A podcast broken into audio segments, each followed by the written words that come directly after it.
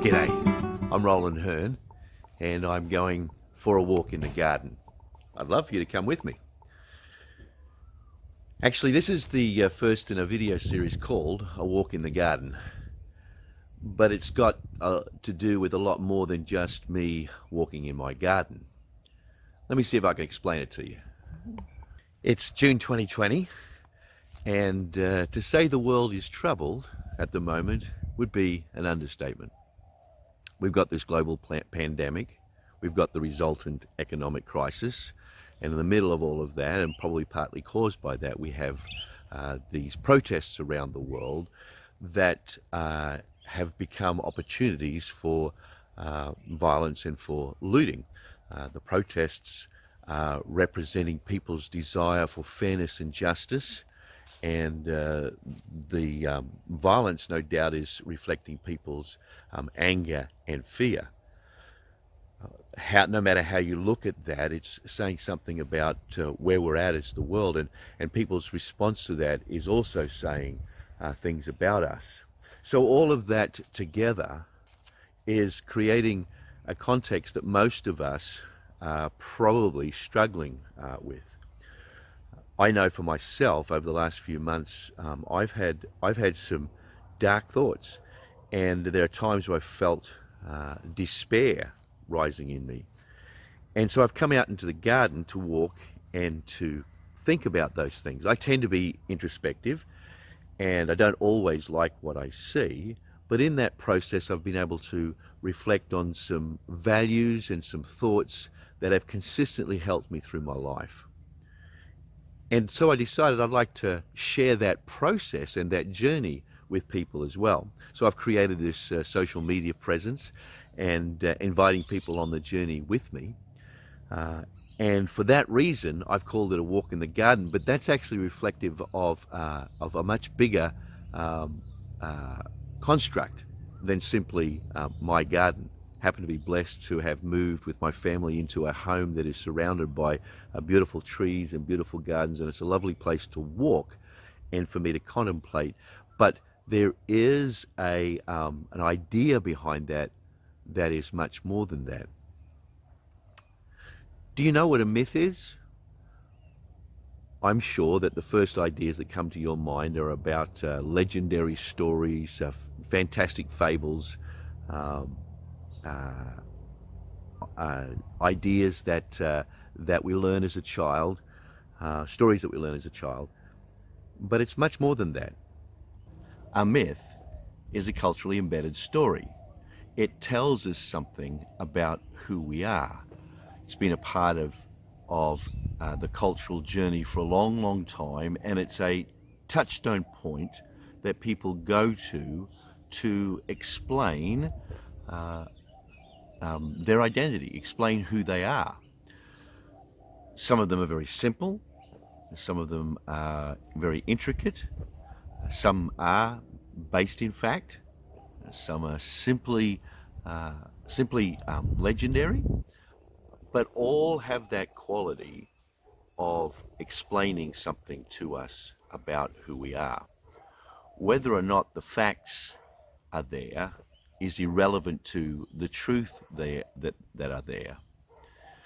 So, for example, if I said uh, the emperor's new clothes, you wouldn't be particularly worried about whether there was a factual event where an emperor walked naked down a street. But there are truths in that story, truths of, of groupthink, truths of the search for significance, uh, truths about self-denial, uh, self, uh, self um, delusion. Uh, if I, uh, as an Australian, was to talk about the dog on the tucker box, then uh, many Australians would know exactly what I meant. It's uh, the reference to a story that originated out of a couple of poems about uh, a, a, dog sitting on a tucker box. A tucker box is a, is a box for holding food. Tucker is a word that we use in Australia to describe food. So it's a food box.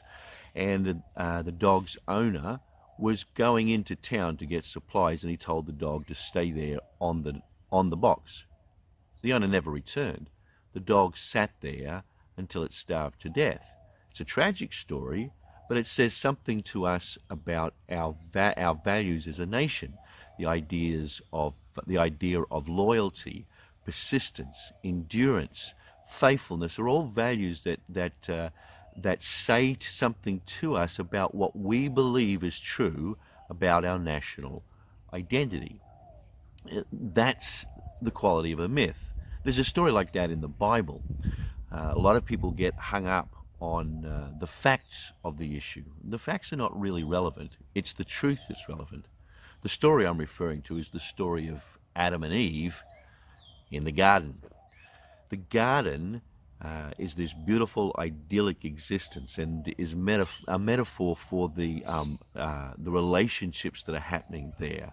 Um, the context is trying to say this is as uh, beautiful and as wonderful as could possibly be imagined. The relationships are mutually affirming, mutually loving, mutually gracious. Man and a woman, woman and a man, uh, the couple and their God and all of those in relationship to nature in a loving and gracious and caring way. The uh, story says very clearly that in that context, these people had no sense of shame. They had no sense of worthlessness, of hopelessness that was that was uh, a thread running through their life, as most of us are aware at different points. They didn't have that, but at some point, a question came into the into that environment that suggested that it was all an illusion.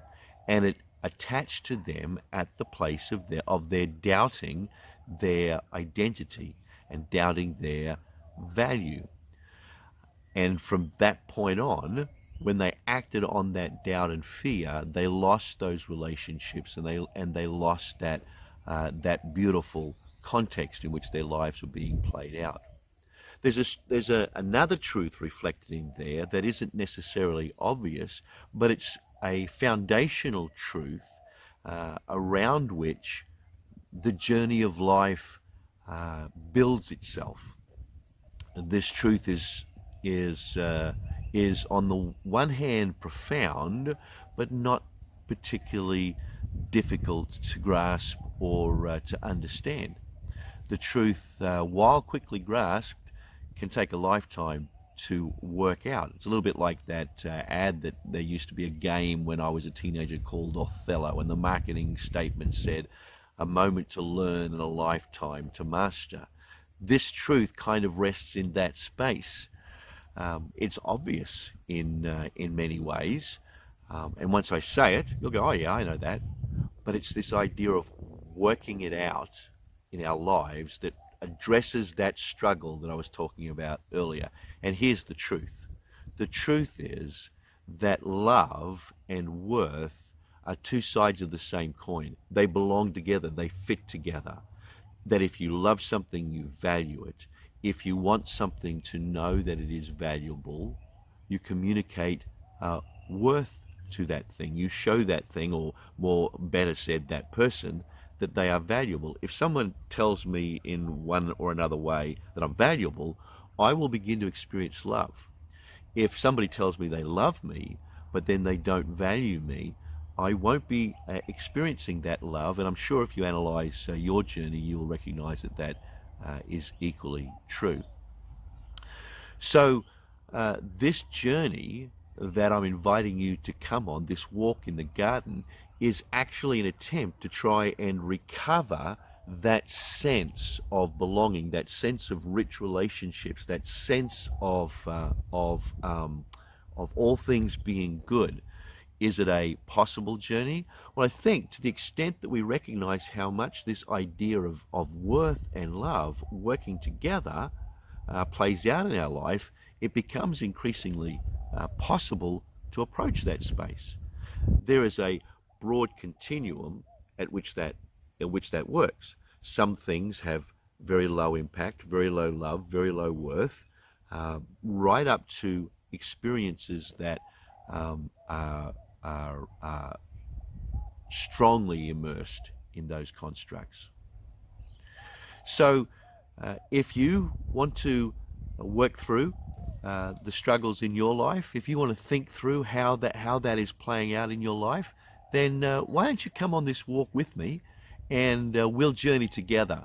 I know in that journey, as I'm artic- articulating things, it will definitely help me. My hope is that it might also help you. So come with me, will you? So, this uh, walk that we'll do together hopefully will be an, an interactive one. Uh, that's why I'm setting it up in a in a uh, social media presence so that uh, comments can be made, questions can be asked, uh, we can uh, connect with each other. That's part of the reason I created a, an email address so that uh, people could could email me um, privately and and talk about the journey as we go. I'm going to try and make a video every week.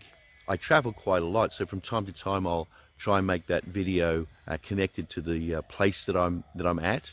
Uh, I will also try and look at uh, topics and things going on in the world around us, or in my neighbourhood, or in my life, or um, my context, uh, so that you can begin to wrestle with how this issue of love and worth work together in your life. I have a very, very good friend that uh, will um, engage in this process with me, I'm sure and we'll have conversations together uh, that we will uh, record and uh, put onto uh, this space as well, so that so that uh, there's always material to help in this uh, in this journey together. I'm a little bit excited about the possibilities, but it's very much contingent on whether or not you come for this walk with me. Um, so there's the invitation. let's walk together, shall we, in the garden.